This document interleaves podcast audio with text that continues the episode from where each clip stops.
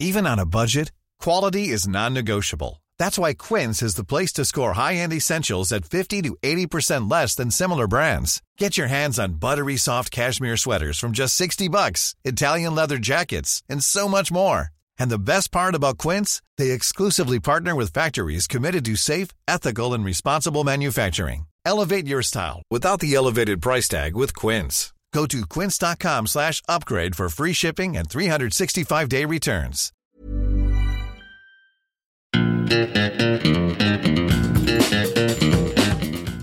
Hi there, and welcome to Stock Club, a podcast brought to you by My Wall Street.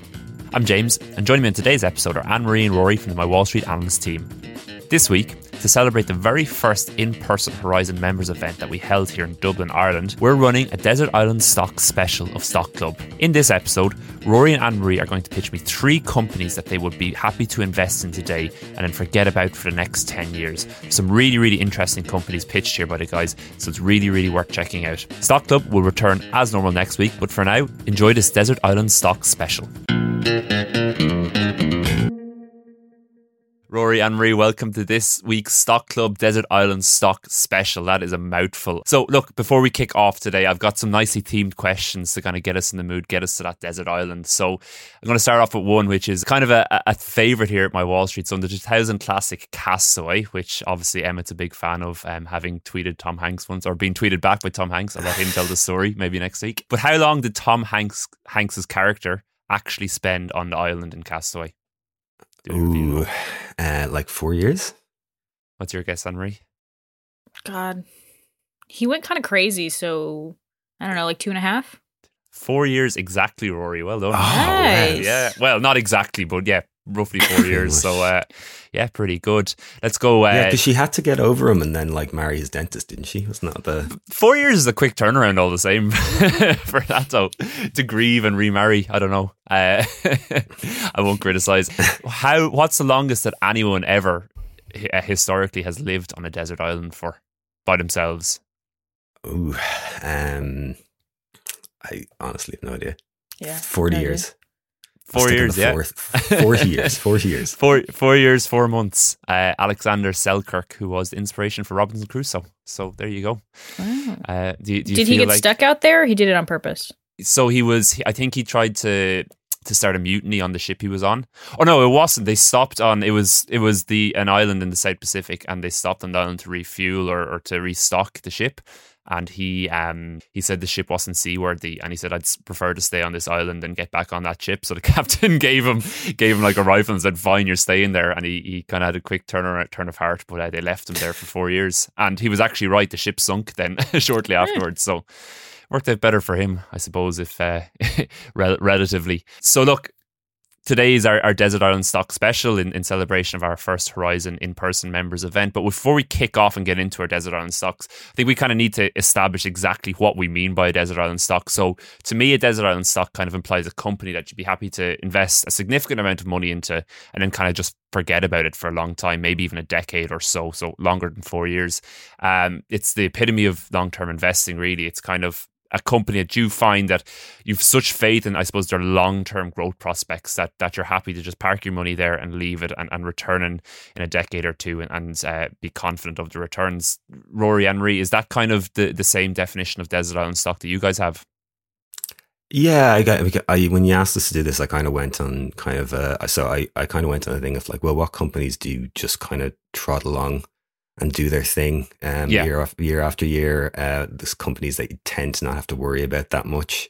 Um, the ones that have been through, uh, like have seen it all at this point. Is Okay. there was always you know have a good history of navigating um, murky waters. Um, and then I also kind of threw in a kind of probably higher risk one at the end just to just to get some potential growth going. what about you, Anne Marie? Uh, well, I kept getting the timeline confused because I think when Emmett initially pitched the idea, he said 20 years. And Yeah. then you today said 10 years. And then Emmett today said 25 years. so I was a bit unclear of how long we were meant to be holding these for. But I think my process was kind of. I went like, yeah, I did kind of what Rory did. I picked like one safe haven where I was like, yeah, this company's going to be still trucking along in at least in at least Mm. 10 years. But then my other two picks were kind of companies that I think have really strong tailwinds, but are probably like a multi decade long growth Okay. story. And they were ones that I'm excited. Like if we could flash forward 10 or 20 years, I'd be really excited to go and check in with them. Um, so that was kind of my strategy here. Maybe a little bit riskier than Rory's picks, but yeah. Okay. No, no harm in that. Well, look, let's not delay any longer. Let's get straight into it. Rory, well, Rory and Marie, I've asked you both to pick three. So, Rory, what's your first desert island stock? So my first one is is one of your favorites, as you never stop uh, reminding me. Let me Uh, guess. Let me guess. Home. Depot. It is Home Depot. Yes. and, and it's not just because they sell bags of sand, is it? it's not just because they sell bags of sand, although it is an element of it. Um, yeah, like Home Depot, you know, it's a company that's been around over 50 years. It's been on the public exchanges for nearly 40 years. It's the largest home improvement, retailer in the world, generates about 150 billion uh, a year. It's one of those companies that has managed to generate revenue growth pretty much, you know, consistently in good times and bad, um, even through the COVID 19 crisis. I mean, admittedly wasn't huge revenue growth, but I mean, pretty impressive for what is still mostly a kind of brick and mortar retailer to still see revenue growth when the entire country was shut down and people were trapped in their homes. Jason Moser once said to me that there was a company that does well in, in good and bad times because when the economy is good, homes are getting built and people are, are going up market. And when the economy is bad, people are, are kind of at home doing DIY and trying to trying to make the most of what they have. It's, you know, it's a little simplistic, but it's you know it's a good place to start. You know, the the fact is in the US in particular, you've got a real aging housing market. Yeah. There's a lack of supply. Uh, there's robust demand, and that may vary, you know, with macroeconomic conditions. But at the end of the day, um, people still need somewhere to live, and they're typ- typically willing to invest a bit of money, you know, in improving that when possible Mm. you know, being being the biggest typically comes with some great advantages as well. You know, I think the scale and, and how important it is for this business. Um, first of all, they have incredible bargaining power, uh, not just with vendors, but you know, even in things like like rent. You know, those massive warehouses that they rent. You know, they they have they have scale when it comes to kind of bargaining, um, in terms of keeping keeping their costs low. And it's a company that built an incredible brand equity from passing those savings onto their consumers. Yeah. You know, even in terms of like, you know, if, if you have a product in the space of home uh, improvements, you want it to be in Home Depot and you'll pretty much do anything you can to get it into Home Depot. And, Yeah. and that's, you know, that's kind of what drives traffic and brand loyalty is people come to Home Depot. They know they're going to get low prices. They know they're going to have a huge selection. And it also benefits from them in terms of like even like exclusive product launches uh, and they're and they've got private label offerings as well. So they have this whole kind of business built on huge scale. I think as well, it's kind of one of those. Uh, it's one of those businesses that's very well insulated from e-commerce, uh, and that's for two reasons. One is that the products don't quite lend themselves to home delivery. Uh, so that's down to what's called the weight value ratio of a product line. If you're, you know, if you when, it comes to delivering stuff, smaller and more valuable is better. Uh, it's it's really profitable to deliver a diamond ring to someone's house, but as things get heavier and less valuable, it becomes less and less cost cost effective. So It, it's, Um, it's hard to Amazon Prime a bag of cement. pretty much, yeah, it's it's it doesn't really make any sense to do it from a cost cost perspective. The other element that like protect, uh, protects it from from e-commerce, I, I think, is that the company has invested really, really heavily in, in customer service. So it's really one of the pillars of the whole business. It's you know DIY is one of those things where some some people come in and they'll be very well experienced and very well educated in what they want they want, but a vast majority of people, particularly if they're trying something new, and it is kind of one of those areas that people do try new things. A lot of them don't know what they're doing, and just being able to go in and knowing that there is a team there of dedicated experts who are there to help you pick the right product, uh, to potentially show you how to do it, to, you know, to give you tips on, on on things to avoid, is a huge draw for people. And I think that that's one of like the elements of going to Home Depot that the customers really love. So they've invested heavily in that. You know, it's they know when people come through the doors, they know there's going to be an expert available to get them the right product. And that's kind of what continues to drive Home Depot. But that's now that's only their consumer facing business. You know, obviously you need to think about the company's trade businesses as well. Um, HD Supply, which they completed the purchase of a few years ago, uh, is very much in, in, in terms of the, the pro stuff, and and that's obviously going to be a big driver for them uh, Yeah. when when the economy is good and homes are being built.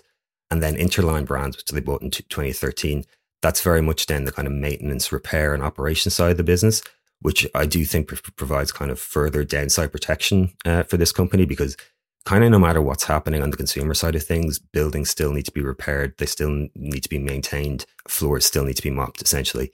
Uh, and that's why I, it's kind of one of those businesses I think I could go to a desert island and kind of not really worry about for the next 10, 15 years, whatever timeline we're thinking of. Yeah, I think we can just wrap it up there. Home Depot got mentioned. I'm I'm happy. no, thanks for that, Rory. Yeah, yeah, Home Depot, fantastic stock. Uh, one of my favorite, as you mentioned. And Rory, let's jump on over to you. What's your first desert island stock? Uh, the first one I'm going to go with is kind of my my big safety one, which is Apple. I think Yeah. is a is a pretty easy pick, and um, kind of my line of thinking here was that the ecosystem is inescapable, and the brand is absolutely phenomenally cool, and I don't think we're ever. At least in probably the next 10 to 20 years, I don't think that's ever going to falter. And I actually kind of want to tell a story that happened recently about Apple that I think is a, is a, is a good um, reminder of this, which was recently in America last month. If you went on Google's homepage, there was a article that they placed below the search button that just said it's time for Apple to fix texting. And it's this is kind Yeah. of one of the first times that we saw a massive big tech company come out and call out another big tech company in such a public way. And it was um, Google basically saying Apple uses SMS to um, underline iMessage. And SMS is technology that was invented in the 1990s. And Apple has just stayed with it. They haven't like moved forward at all. Whereas all Android phones are using RCS messaging. And the the difference between these two systems, the reason that Android messages always look so bad in iPhones is because iPhones are not set up to receive RCS text messages, Mm. which means that you know if so, if someone with an Android phone texts you and sends you a picture or a video, it looks like crap. They're so always so blurry, right? And Google was basically saying, Apple, please, can you just change your messaging system so that our messages look fine on iPhones? And Apple said, no, because truthfully, the most brilliant, like anti marketing that has ever been done in our lifetime is Apple making Android messages green on iPhones. Because that anytime was- you see someone who texts you on a green phone, you go, mm, no, that's not it's it. never something I've ever cared about, but I have seen like hilarious pictures from like the Tinder subreddit where someone was like, "Hold on, wait, you've got a Google phone." He was like, Red "No, it's not." flag. like unmatched." yeah, it's like a real cultural thing, particularly in the United States where like texting is still very predominant. I think in Europe, like WhatsApp is kind of taken over for Facebook Messenger, but in the United States, like texting is still very prominent. And, and that just is kind of this reminder that like Apple can just establish itself as being cool, and whatever Apple does is cool. yeah. Apple is using technology from the 1990s and is still like, no, we're still up to date and cutting edge and cool. Whereas Google's going around using the most up to date technology, and Apple's just, no, no, no, no, we're going to set this precedent. So then I dug into this, and this is actually a trend that we can see generationally. So currently in the United States, with teenagers, 88% of American teenagers use an iPhone. That's a sig- significant margin. Wow. And nine out of 10 American teenagers said that their next phone will be an iPhone. And when you're a teenager, you set consumer and spending habits for the rest of your life. Yeah. So That's incredible. Wow. in 10 to 20 years the vast vast vast majority of te- of of adults at least in america and probably in the rest of the western world are going to be using an iphone yeah. and so just think about you know apple is a foot in the door company. It needs you to buy its tech in order for you to use its services. And so i think the iphone is virtually the foot in the door for a number of services that apple has already launched or is in is is in the way of launching. And i think that that's going to be huge for them down the line. So when i talk about services i think the two that i'm most interested in at the minute is Apple Pay, which I think is becoming more and more popular. I think it will grow to become more popular in the United States. They tend to be quite far behind us in terms of banking because Apple Pay is using contactless payment, which like I think the United States only got about six months ago. It's absolutely ridiculous. They're still on Mhm. like chips and inserting and putting in codes and that sort of thing. Um, but I think Apple Pay is going to be revolutionary, and also based upon the back of Apple Pay, we're about to get buy now, pay later, which I think could really shake things up in terms of credit cards.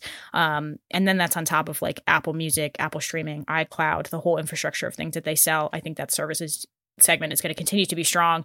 And then on the hardware side of things, they're also shaking things up by demanding that they control a greater portion of their manufacturing, which will bolster their um, margins moving forward. And then I guess if you're on the speculative side of things, you know, Apple has just invested heavily in VR technology, which I think will challenge Meta in a way that I'm quite satisfied with.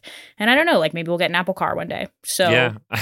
yeah, I just think I just think there's such a strong business and there's there's no way around them. So yeah, yeah. that brand, like you're right. I suppose when you come to Desert Island Stocks, like that brand, it's such an enduring brand, and, and whatever about you know, I was going to challenge you about. I think just a few days ago, reports came out about you know they're they're paring back. They plan to ramp up um the production of the new model of iPhone, and they're paring that back now. But I suppose you know, we're, we're not talking about short term here. We're talking about Yeah. that long term brand. And yeah, Apple is really, it's crazy when you think about it, you know, people becoming like fanboys of, of a brand and a company like that. Yeah. But it's, it's, it's more, eh, it's more present with Apple than, than any other company I've ever witnessed. Good one. Thanks for that, Marie. Let's go back to you, Rory. So you've already got Home Depot in, in your treasure chest on your, your desert island. What's the next company you're putting in there? Yeah, so similarly to Home Depot, this is one that's been around for decades, seen plenty of recessions and financial crises, and lot has managed to navigate the waters pretty handily. Um, it's Mastercard. Um, Okay. So Mastercard, as we know, along with Visa, essentially operates kind of duopoly in terms of the payment infrastructure um, in pretty much every country in the world except China. You know, it's never good to own a monopoly. That does tend to create a lot of bother with regulators. Uh, there's even a story actually that you know Bill Gates famously invested in Apple when it was on its last legs because he was worried that Microsoft would end up a monopoly, and he wanted to be able to say, "No, no, hold on, there's another company over there that's also doing computers. Don't, don't, don't look my way." Yeah, you tend to get away a bit more with it in a duopoly, and Mastercard and Visa certainly have over the last 40, 50 years. One of the primary elements of Mastercard that I particularly like is obviously they have a massive network and that creates network effects you know the more your card is accepted the more people want it the more people want it the more it'll be accepted. So amongst visa and mastercard you have these massive networks where where in the developed world anyway it's it's very rare that both those cards aren't accepted basically wherever digital payments are accepted. Hmm. um, and that's a great runway for a business because remember there's still an awful lot of cash payments happening out there in the world. Uh, we saw digital payments overtake cash just a few years ago uh, and things like the pandemic have certainly sped that sped that up. Um, this kind of war on cash, but you're now finding kind of small businesses. You know, I see coffee shops all the time now that won't even accept cash. Um, Yeah. and and that's been empowered by innovations in terms of kind of mobile payments, tap to pay, and hardware innovations as well. You think of like the point of sale stuff that the companies like uh, Square have done, and and what's the what's the European one, Zettle, and, and this makes it actually starting to make a huge amount of sense for kind of smaller businesses. Like it didn't used to. In ten years ago, you would find uh, most small businesses here anyway didn't have any digital payments infrastructure. You would actually have to go and get cash out for those purchases. But now with what companies like Square are providing, where the cost of hardware and the kind of resulting processing fees actually makes sense for merchants because with digital payments you can kind of take advantage of you know a huge variety of merchant solutions things that help you with banking helps you with accounting helps you with even like inventory management. That stuff just wasn't available to smaller businesses you know 10 15 years ago or at least it wasn't economically viable for them to invest in that in those solutions. That shift has obviously like attracted thousands of new fintech companies to try and get in on the action but you know look through them the vast majority are still using kind of mastercard and visa infrastructure at the back Yeah. end so we look at things like digital banks that have set up and become really prominent. They're all on some way you know using mastercard or visa's rails in terms of actually transferring money. Another element of payments networks is there's just loads of cost advantages uh, when it comes to scale. You know it's one of those things it's expensive to set up but once you have it set up it's like a toll booth just kind of continues to generate cash, a little bit of maintenance every now and again. And, you know, there's things are going to happen that are going to see this company have, you know, slower months than, and faster months. You know, during the pandemic, they did suffer because cross border transactions took a hit. That's, that's a kind of real um, high value transaction for them. But we're seeing that recover very rapidly. I think it was up 57% in the last quarter. Another risk to the business, of course, is regulators. But we've, you know, this company again has managed to navigate regulatory challenges in the past. The EU has had a cap on their fees for, I think, nearly 10 years now. Hasn't, you know, they've still managed to grow revenue year over year. Uh, there's been some movement in the US and kind of forcing banks to offer alternatives. But again, this is the kind of risk that analysts have been worrying about for a long time. It hasn't really slowed down this business substantially. Yeah. And another thing to note about the company, it's, you know, they have actually been building out altern- alternative revenue streams over the last 10 years. That's there's an, ele- that's an element of the business that is very much often overlooked, particularly as it's still called other revenues on the income statements. you know, that's the kind of thing that investors typically don't focus on when they're reading an income statement. What these other revenues Yeah. so investors obviously typically focusing on their kind of processing fees, which is still the majority of revenue, but these other revenues, which comprise mostly of kind of value added services, are growing pretty rapidly. It kind of started with these about 10, 15 years ago with like very basic fraud prevention tools and kind of marketing services. Now they've expanded into anything, everything from like cybersecurity to digital identity services to like real in depth artificial intelligence and data analytics. And this revenue is growing at twice the rate of their overall net revenue. And a lot of it is very highly recurring according to management. So there is that hidden growth driver there that I think kind of de risks this business somewhat in terms of a downturn. Yeah, absolutely. I suppose the one question I have to finish off is you mentioned the duopoly of, of MasterCard and Visa. What's the difference? Why MasterCard over Visa? Um, to be honest, we started Rubicoin, MasterCard was already in there. it always became, people ask multiple times, like, why, you know, I think, you know, you could possibly pick one or the other. MasterCard has, I always felt that they were kind of, the, they had a more focus on kind of innovation. Yeah. Um, and as the kind of smaller player, they, they tended to have kind of more room to run, I suppose. But honestly, I think, you know, if you go onto most, most kind of message forums, and ask which one you pick, people kind of go both. Yeah, buy both. okay, yeah. Thank, thanks for that, Rory. I'm going to come back to you now, Anne Marie. But before we move on, I just want to remind you all that this is just a small taster of what Horizon members experienced at our very first members event here in Dublin, Ireland, earlier this week. In addition to the full analyst team pitching their Desert Island stock, so Mike and Emmett threw theirs in as well. Emmett also had a great discussion with Bill Mann, a senior analyst at the Motley Fool and the host of the morning show on Motley Fool Live. Of course, that's not all that a Horizon member gets, though. Horizon is a follow me investing service, so you get to peek over the shoulder of Emmett and see everything he does with his portfolio, all the companies he's analysing, all the alerts for the trades he makes, and when he makes them.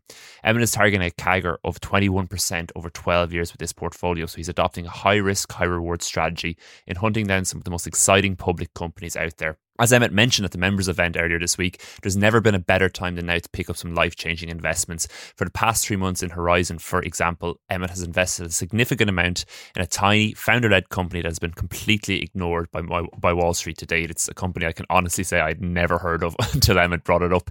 If you want to find out more about Horizon or even sign up and join Emmett on his journey, just follow the link in the notes for today's show or go to mywallstreet.com forward slash about forward slash Horizon to find out more.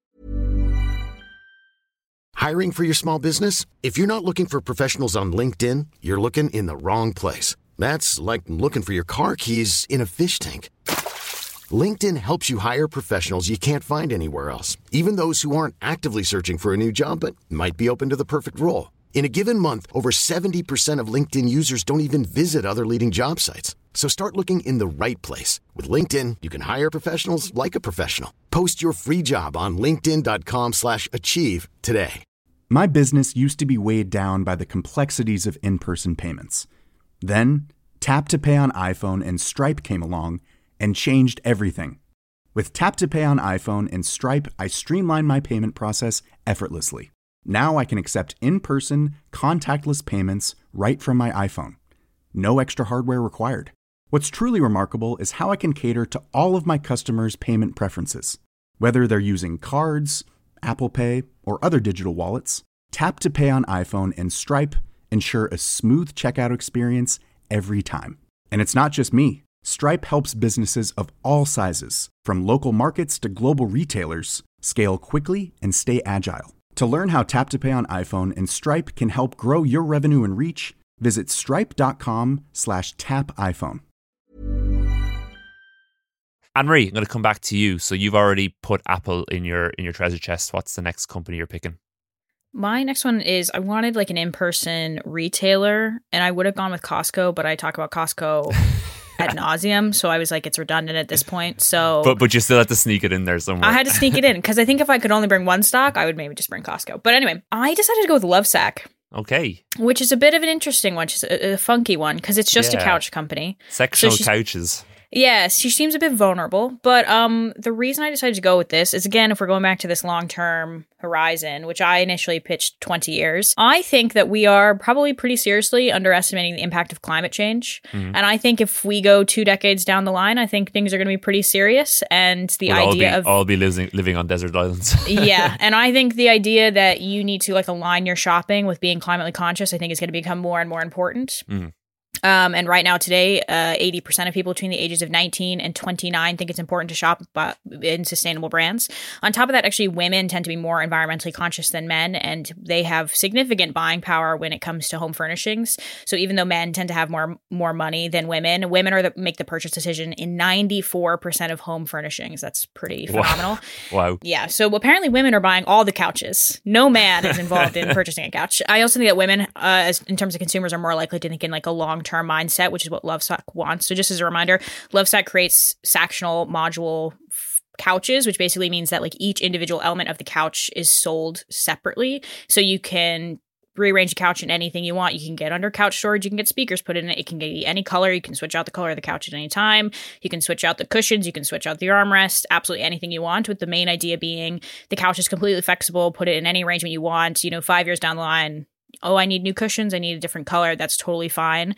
The goal of the company is that they will stop selling full couches by 2040. They want to be a completely circular company where all they're doing is remanufacturing and reproducing couches. Uh, which is hold quite- on one moment there. So if, Yeah. if this is a desert island stock and you're talking about 20 years, it's 2022 now. So if they want to be company wants to stop producing stuff in, in less than two decades, uh, ma- make that make sense to me. So basically, what'll end up happening is that people either get sick of their couches and they can send it back to Lovesac and Lovesac will remanufacture it and sell it secondhand. Okay. Or their idea is that within 20 years, we will have produced and sold enough couches that we don't need to sell them anymore. And all we need to be doing is basically selling recurring revenue of people who own these couches will come back to us and just buy other elements. They hope that, that their couches will be that popular in that time. And so far, like the, this is a relatively new company in terms of their Sactionals. I think the Sactional only came to market in like 2017, maybe. It's actually worked out pretty well. So customer lifetime value grows every single year, every single quarter. People are coming back to this company. 41% of transactions in 2021 were from repeat customers. A pretty good like measure of this is to do like lifetime customer value divided by customer acquisition cost, which as of right now for Lovesac is 5.2x, right? Like that's the that's the ratio and when it comes to like SaaS businesses anything over 3 is considered quite good. So to have a company that all they do is sell couches to have 5x is quite impressive because people who have bought into this idea, consumers who do believe in this idea we need to stop sending so much stuff to landfills, Yeah. they seem to be fine with it. They're like, yeah, I'm going to spend a little bit more money up front for this couch. And then, yeah, I'll go back every two years and get a different color depending on what I paint my walls. But more than that, kind of beyond this premium brand that Lovesac has managed to build based upon its environmentalism, it's actually a pretty phenomenal business on the inside. So, because the couches are fully customizable, it means that in order to sell them, they don't need to have a massive warehouse where they have, you know, dozens and dozens of couches sitting around. Their showrooms are really small. They tend to be in malls, high end shopping centers, or in city centers. Like when we were doing initial research on Lovesac, I sent one of my friends to the Lovesac store, and she lives in New York, and she went to the center of Manhattan to go to a Lovesac store because Wow. they're small enough that that's where they can go. But then on top of that, it means they have a great e commerce segment because, yeah, you could design your own couch fully online. 30% of their sales come from an e commerce segment. They also, funnily enough, have a great partnership with Costco, and they send their couches all around Costco's for people to try out. Yeah, but they, um, have a very strong gross margin. They're entirely vertically integrated. Gross margin sits at about 55%. They just became profitable in 2021 and they've pretty much kept that up quarter over quarter. Yeah, I just, it's just such an interesting company and Hmm. they have been growing every single quarter. They have a five year CAGR of 45% for revenue growth. That's shocking. Yeah. Um, they have a founder CEO. His name is Shawn Nelson. He's also their head designer. He basically controls like every element of these couches. It's his idea. It was his idea that they would be an entirely circular business by 2040. It's just like pretty brilliant. And Yeah. like the their one kind of reservation, their biggest risk is that it's ridiculous because their only product is a couch. And you're thinking, everybody makes couches. Surely that can be disrupted. And yeah, like, fair enough. Like, other people can make modular couches. They did not invent this concept. But Lovesac has pretty phenomenal patents. They have every single element of the couch patented, particularly the interlocking system for how certain elements fit together, which means that that cannot be reproduced. So there are other modular couches, but they basically mass pieces of the couches can be disconnected and Yeah. reconnected. Whereas Lovesac, the entire, like, the back of the couch disconnects from the base, disconnects from the cushion, disconnects from the armrest. And that's all completely covered by patents just to kind of that end. They sued La-Z-Boy recently for ripping them off and making a couch that was too similar, and they won. Okay. So obviously they have some sort of protection in that copyright sense. Good economic moat. Yeah. Um. Yeah. When you when you're describing Love Slack, Sack there to me, it really reminded me of I suppose Patagonia, a company that's been in the the news quite recently, and I think a similarity there is Patagonia has built this brand and, a very successful business, but this brand around, I suppose, you know, getting towards this kind of nearly circular business. And, you know, the, I know, for example, you can bring your, your clothes back to the Patagonia store and get them repaired and, and stuff like that. And it, it feeds into the brand, which I suppose links to your previous pick, Apple. It's that this these companies, whatever about, I suppose, the quarter to quarter, year to year fluctuations in business, if they're fostering this brand that people really identify with and identify maybe with their, their wider view on the world and their wider ethics or whatever you want to call it, that's an incredibly hard thing to disrupt. Yes, um, I would 100% agree, and I think this is it's only going to become more and more important that we have companies that are being sustainable and ethical. And I think in investing, it's also going to become a trend. You know, we're seeing more and more people look for a type of ethical investing, investing in companies that are aligning with their beliefs. So okay. yeah, I think love Lovesac's going to benefit either way. Brilliant. Love that. Cool. Rory, I'm going to come back to you for your final Desert Island stock. And I think you said this one is a little bit more of a riskier one. This is certainly a, riskier one. Um, it's definitely high uncertainty, hopefully kind of high reward play. And it could potentially be a little biased because it's um, it's Shopify. It's one of my oldest holdings, one of my biggest winners, despite the recent sell off. The, kind of, the first element of Shopify is that I just really like what they do. Uh, yeah. I'm always keen on investing in businesses that are out there to try and empower entrepreneurs.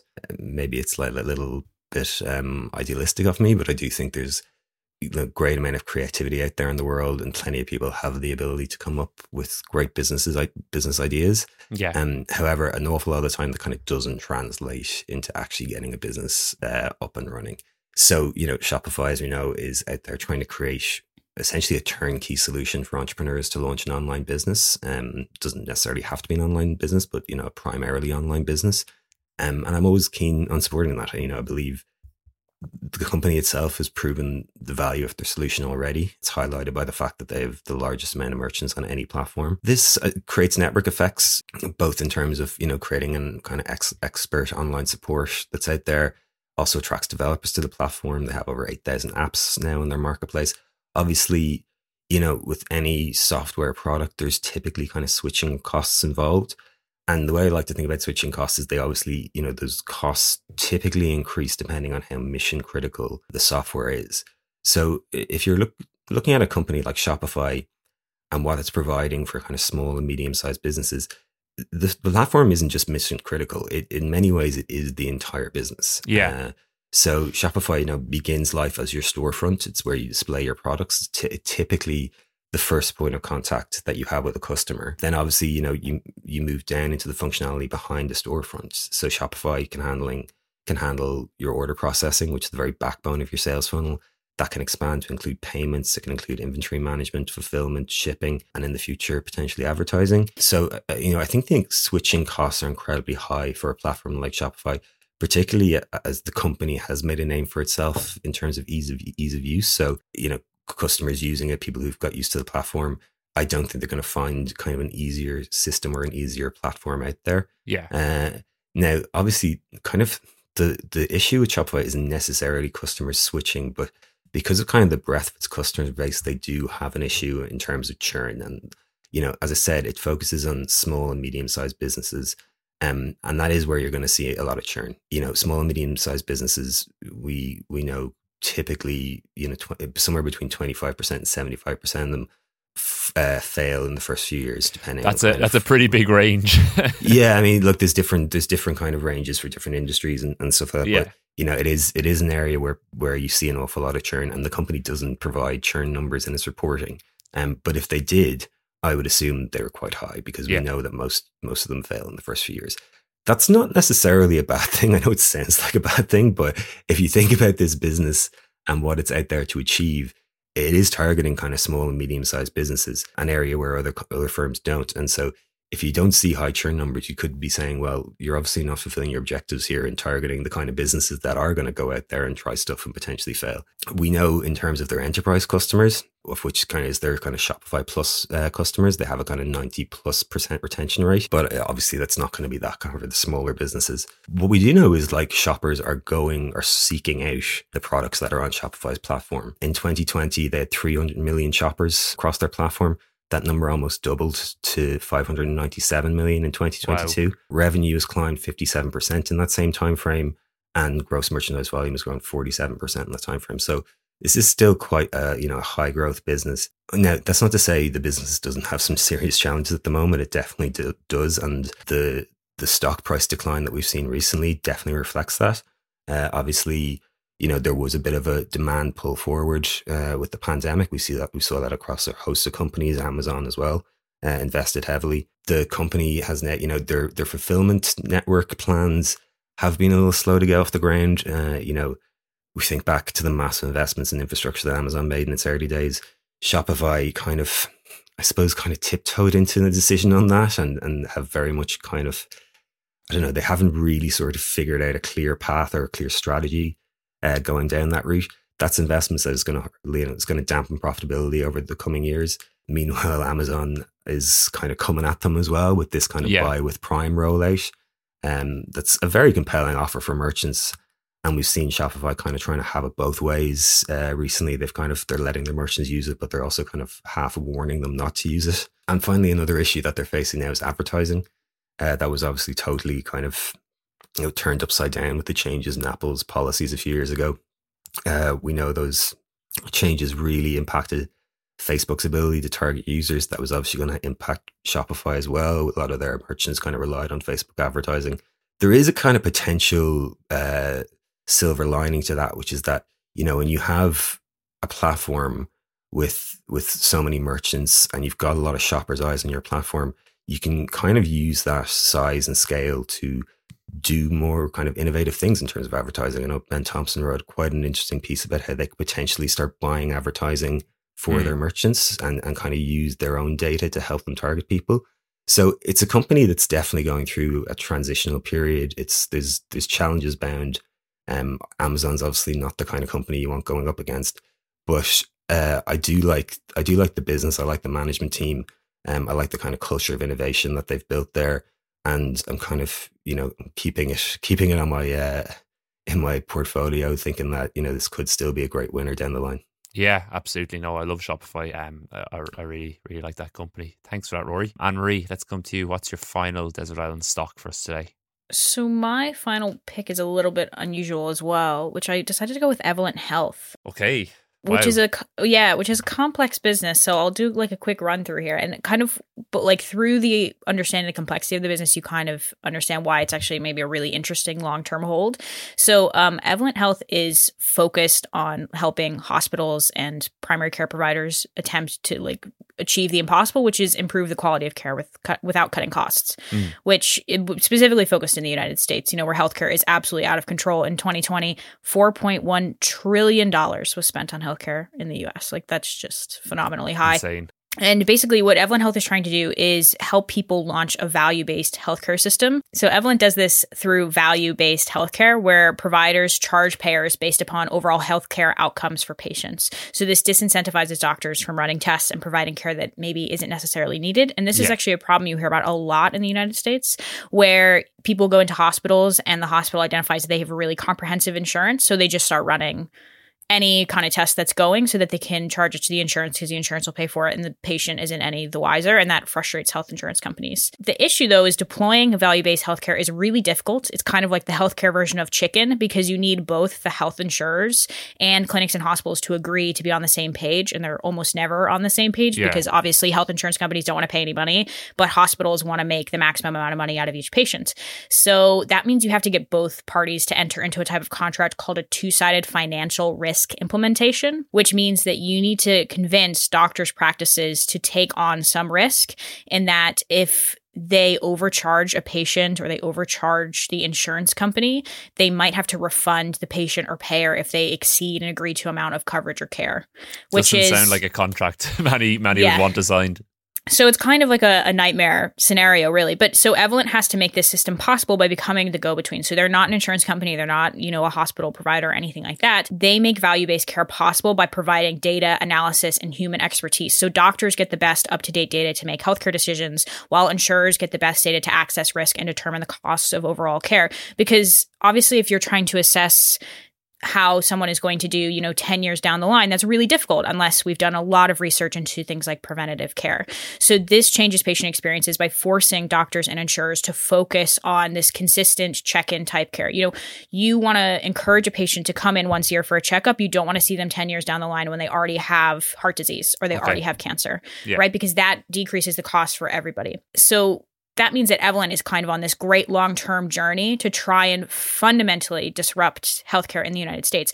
But it's a really long term journey because you need to get as many people on board as possible because obviously insurers only want to add it to their plans if there are enough providers for them to cover and vice versa. Providers only want to add it if they know that enough insurers have it have have the same plan. Yeah. So Evolent is basically doing this long term thing of they're adding people onto the plan and onto the plan and onto the plan.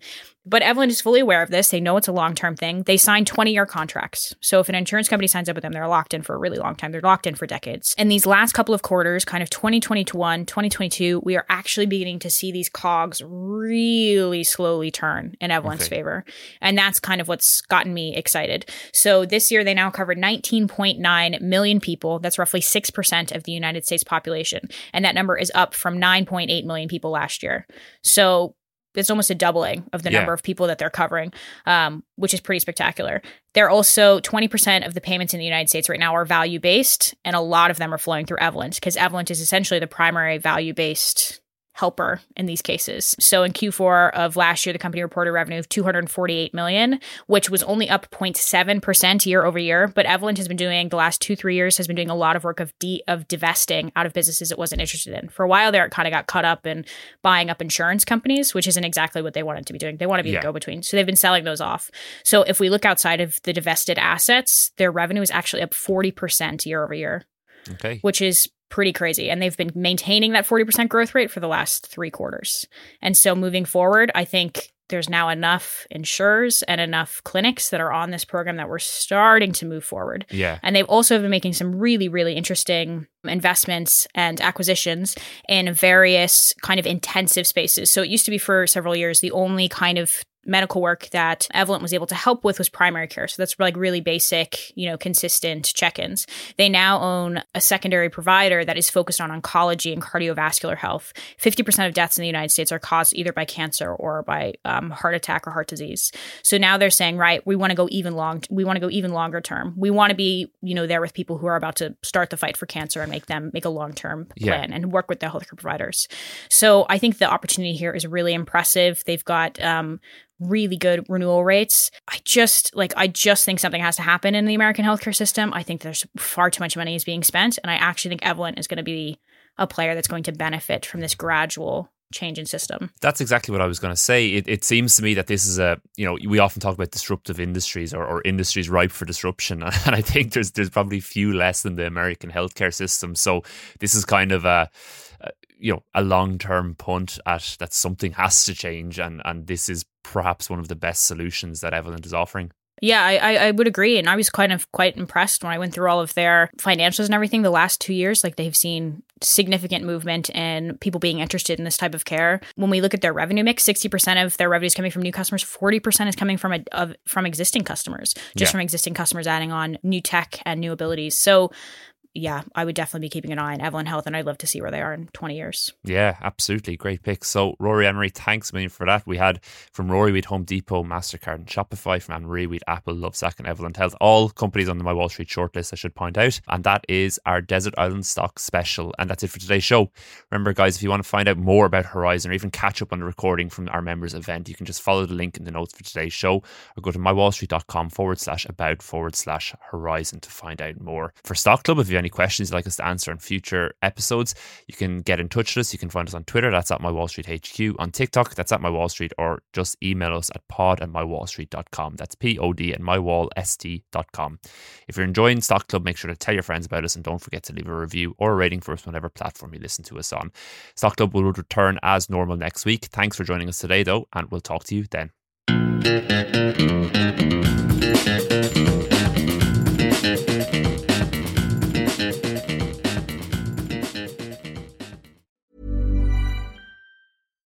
My business used to be weighed down by the complexities of in person payments.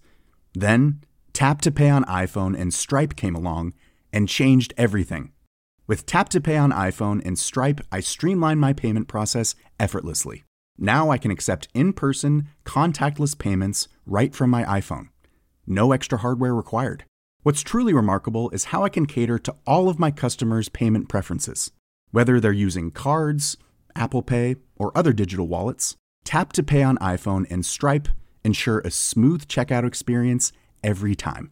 And it's not just me. Stripe helps businesses of all sizes, from local markets to global retailers, scale quickly and stay agile. To learn how Tap to Pay on iPhone and Stripe can help grow your revenue and reach, visit stripe.com slash tap iPhone.